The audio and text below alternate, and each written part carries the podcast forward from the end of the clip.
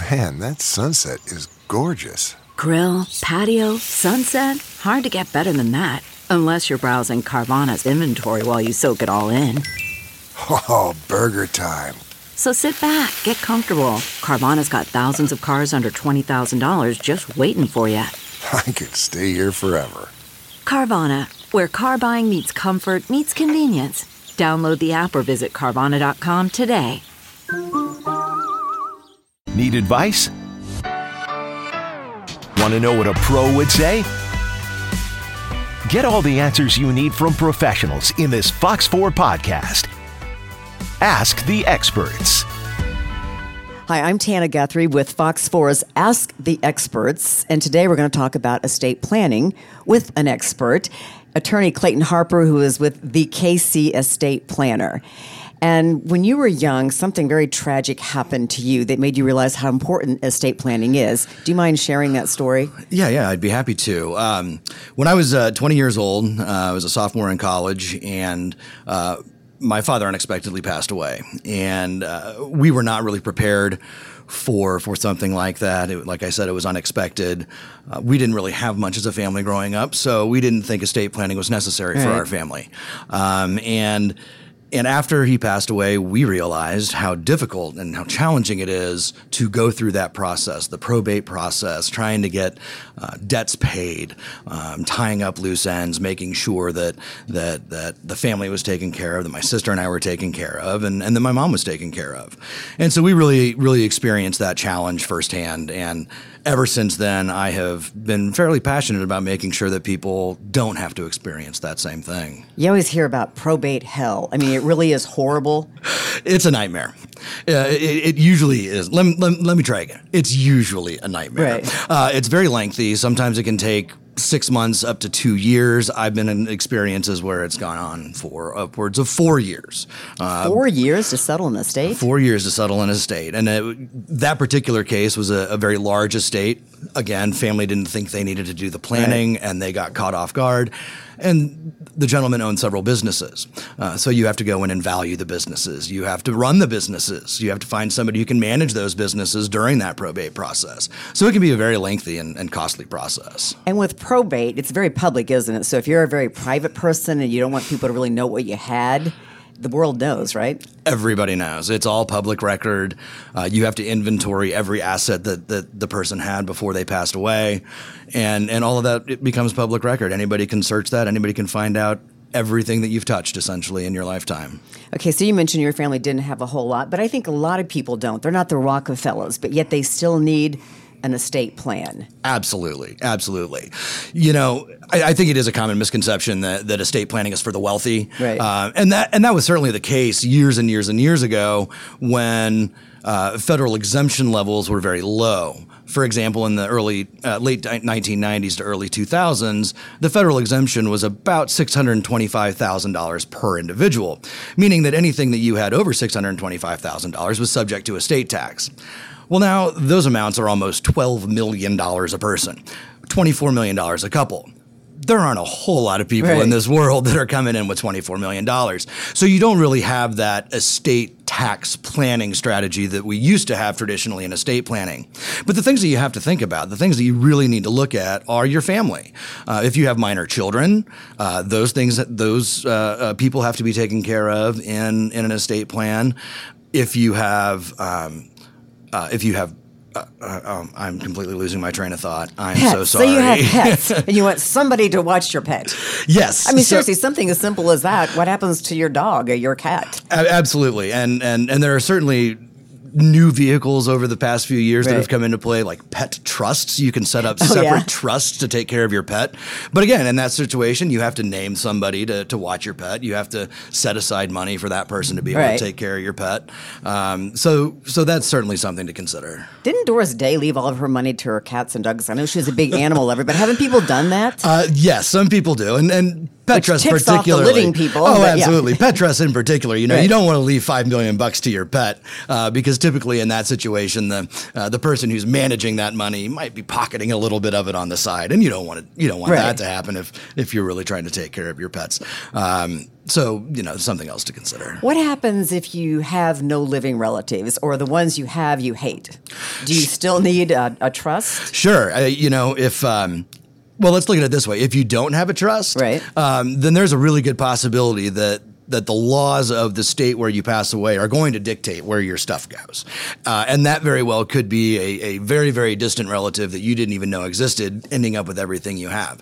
So even if you don't have any close family or uh, don't really want to leave it to anybody, then that's really a situation where you absolutely should be looking into doing a will or a trust to make sure whether it's a charitable uh, recipient who ends up getting that uh, property or, um, or or a friend. Um, You just want to really be sure where your stuff goes. So, what is the difference between a will and a trust? And do you need both?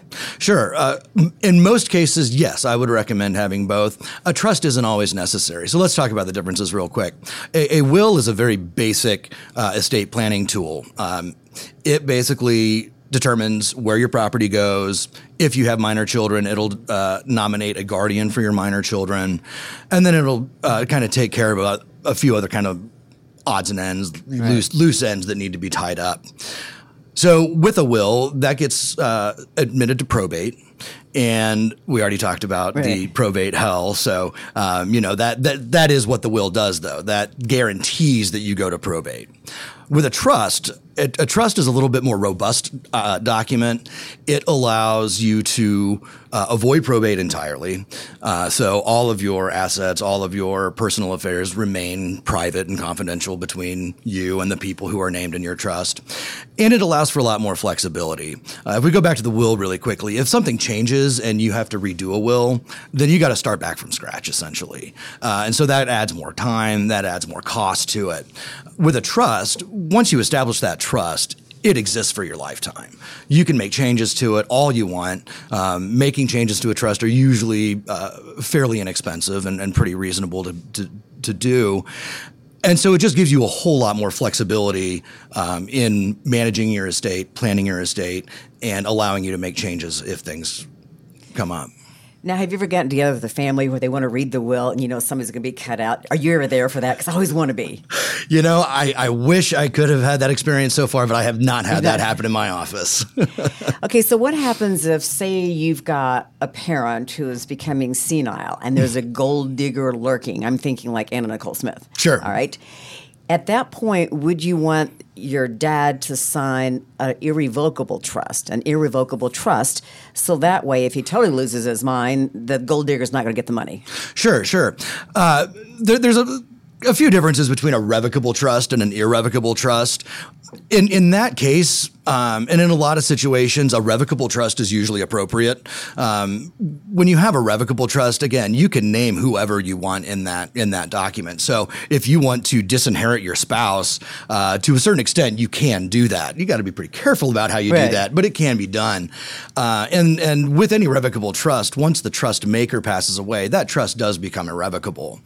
Uh, usually, irrevocable trust planning, if, so, if if someone is setting one up currently while they're still alive, those are usually for more kind of specific cases. Um, for life insurance planning, for example, is, is one good example for for using an irrevocable trust. Um, or charitable planning, irrevocable trust come in handy for charitable planning and things like that. Um, but really, a, a revocable trust really solves a lot of issues uh, with with scrupulous family members. okay. Now, at what age should you get a trust or even think about estate planning? Sure. You know, it, you- you're really never too young to start thinking about estate planning. like 15, planning. 16, or 'cause you're still under your yeah, no, care, you're still right? under your parents' care at that point. But um, usually, some some kind of uh, landmarks to think about uh, for for estate planning. Um, getting married. Um, 21, being able to drink? That's probably has nothing to do with it. That's still a little, yeah. I mean, Yeah. you know, you, you have to have accumulated a little bit of, Okay. stuff, you know, before it really becomes and a Lego collection wouldn't count. No, but there are some pretty impressive Lego collections out I know. there. My son has one. Well, I probably rivaled it when I was a kid. Um, but no, usually, uh, usually late twenties in, into the mid thirties Okay. is a great time to, to really kind of start thinking about, you know, what happens if something happens to me. Um, and then you know there's some milestones along the way that that you should kind of rethink about your estate plan. If if you get divorced, uh, it's always an important time to to reconsider your estate plan. Um, after a parent passes away, a lot of times that's when people start thinking about their own mortality, Right. um, and so that's when I get a lot of phone calls. Um, but but really, you know, it. I I think it's really important to start thinking about it about the time you get married to about the time you get that first really you know first job um, out of college. And and and it's really important to, to start thinking about it then Let's talk about cost versus value because I think some people go, "Oh, I can't really afford an estate plan." But we talked earlier about probate, Mm-hmm. and probate can get pretty expensive too, and you're forced into it if you don't have an It- estate plan. You're, you're absolutely right. It, it can get very costly. I think I read something the other day that uh, that it's very easy for a probate to end up costing about ten percent of, of, of of an overall estate. So if you've got a million dollar estate, there goes hundred thousand dollars just out the door. and an estate plan is much less expensive. A little bit less than that. A little bit Okay, less. what about that. the online? You see online where uh, you can do your own will, do your own trust. What do you think about those? Sure. You know, uh, I think those certainly have a place, but unfortunately, when it comes to these kinds of very complex, very, very uh, legal and tax driven documents, one size does not fit all. Um, and when you go to some of those online services, I, I realize that some of them now actually have licensed attorneys that are there and available to help, but still, really, all they're doing is helping you fill out a form. Um, and, and and estate planning is is such a uh, unique process for everybody that comes through the door. It's just really hard to rely on a form that you pull off the internet, even if you're paying somebody like, uh, you know, a, a legal services provider. Right, right. Um, you know, you're still just getting a form. Okay, so tell me about one of your most interesting cases, one of your most interesting estate plans. Well, really, I, I think the most interesting one uh, I had alluded to earlier, um, and if I can go into a little more detail about that, Yeah. I'd, I'd love to. So, um, I got brought into a case. A gentleman owned several IHOPs around town. Okay. Owned about six or seven IHOPs. Not the House of Prayer, but the pancake place. The pancake joint. gotcha. Okay. Absolutely. Or the burger joint. I'm not sure what it is anymore. It's pancakes, I think. I think so. So, um, and he had a very large family. Uh, he had no estate planning whatsoever. Uh, passed away unexpectedly, and I got brought in by a business partner of his uh, to settle a dispute amongst the two of them. And so you've got this estate going on, uh, this probate estate going on that was worth about eight million dollars. And for an attest- intestate estate, that is insane. now, what's intestate mean? It's- sure, intestate means you die without a will. Oh, gotcha. Okay. Yep. So, um, so there was about eight million dollars in assets being ushered through through the uh, through the probate court, Right. and meanwhile, um, I'm trying to help my client, you know. Settle an obligation between him and, and this deceased partner. And that case ended up uh, going on for almost four years. There were minor children involved, so guardians had to be appointed for the minor children. Um, the uh, under intestate laws, uh, minor children are entitled to half of, of a parent's estate. A, a surviving spouse is entitled to half, and the minor children are entitled to half. And that So doesn't now- leave much left for the other guy, right? No, that doesn't leave anything for him. exactly. Yeah. you know that we found that out the hard way. Um, but you know, now all of a sudden you've got minor children who are inheriting millions of dollars and they're, Right. you know, 10, 11, 12, 13 years old. So then you have to set up conservatorships for them. And, you know, it just, it, it really became a, a much bigger problem than anybody thought would happen. So if he'd spent a little money on estate planning, he'd Would have have been avoided much better all off. of it. Because aren't you paying attorney fees when you're doing going through probate and all that? Absolutely, absolutely. So it can get pretty pricey. right? And so if you're, you know, if you're paying an attorney an hourly rate um, Right. over four years, in addition to how the the the law is going to tell you to distribute your property, you're also having to pay all those fees.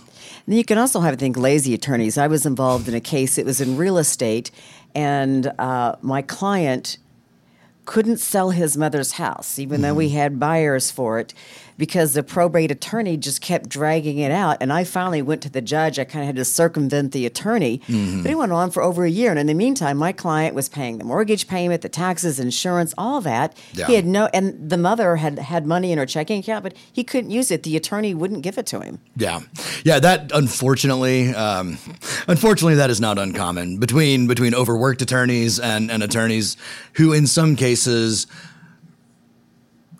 see the dollar sign at the end of the Right, road, right. and and think that if if they can just make it last a little longer, they can get a little more fee out of it, which is really unfortunate and terribly unfair.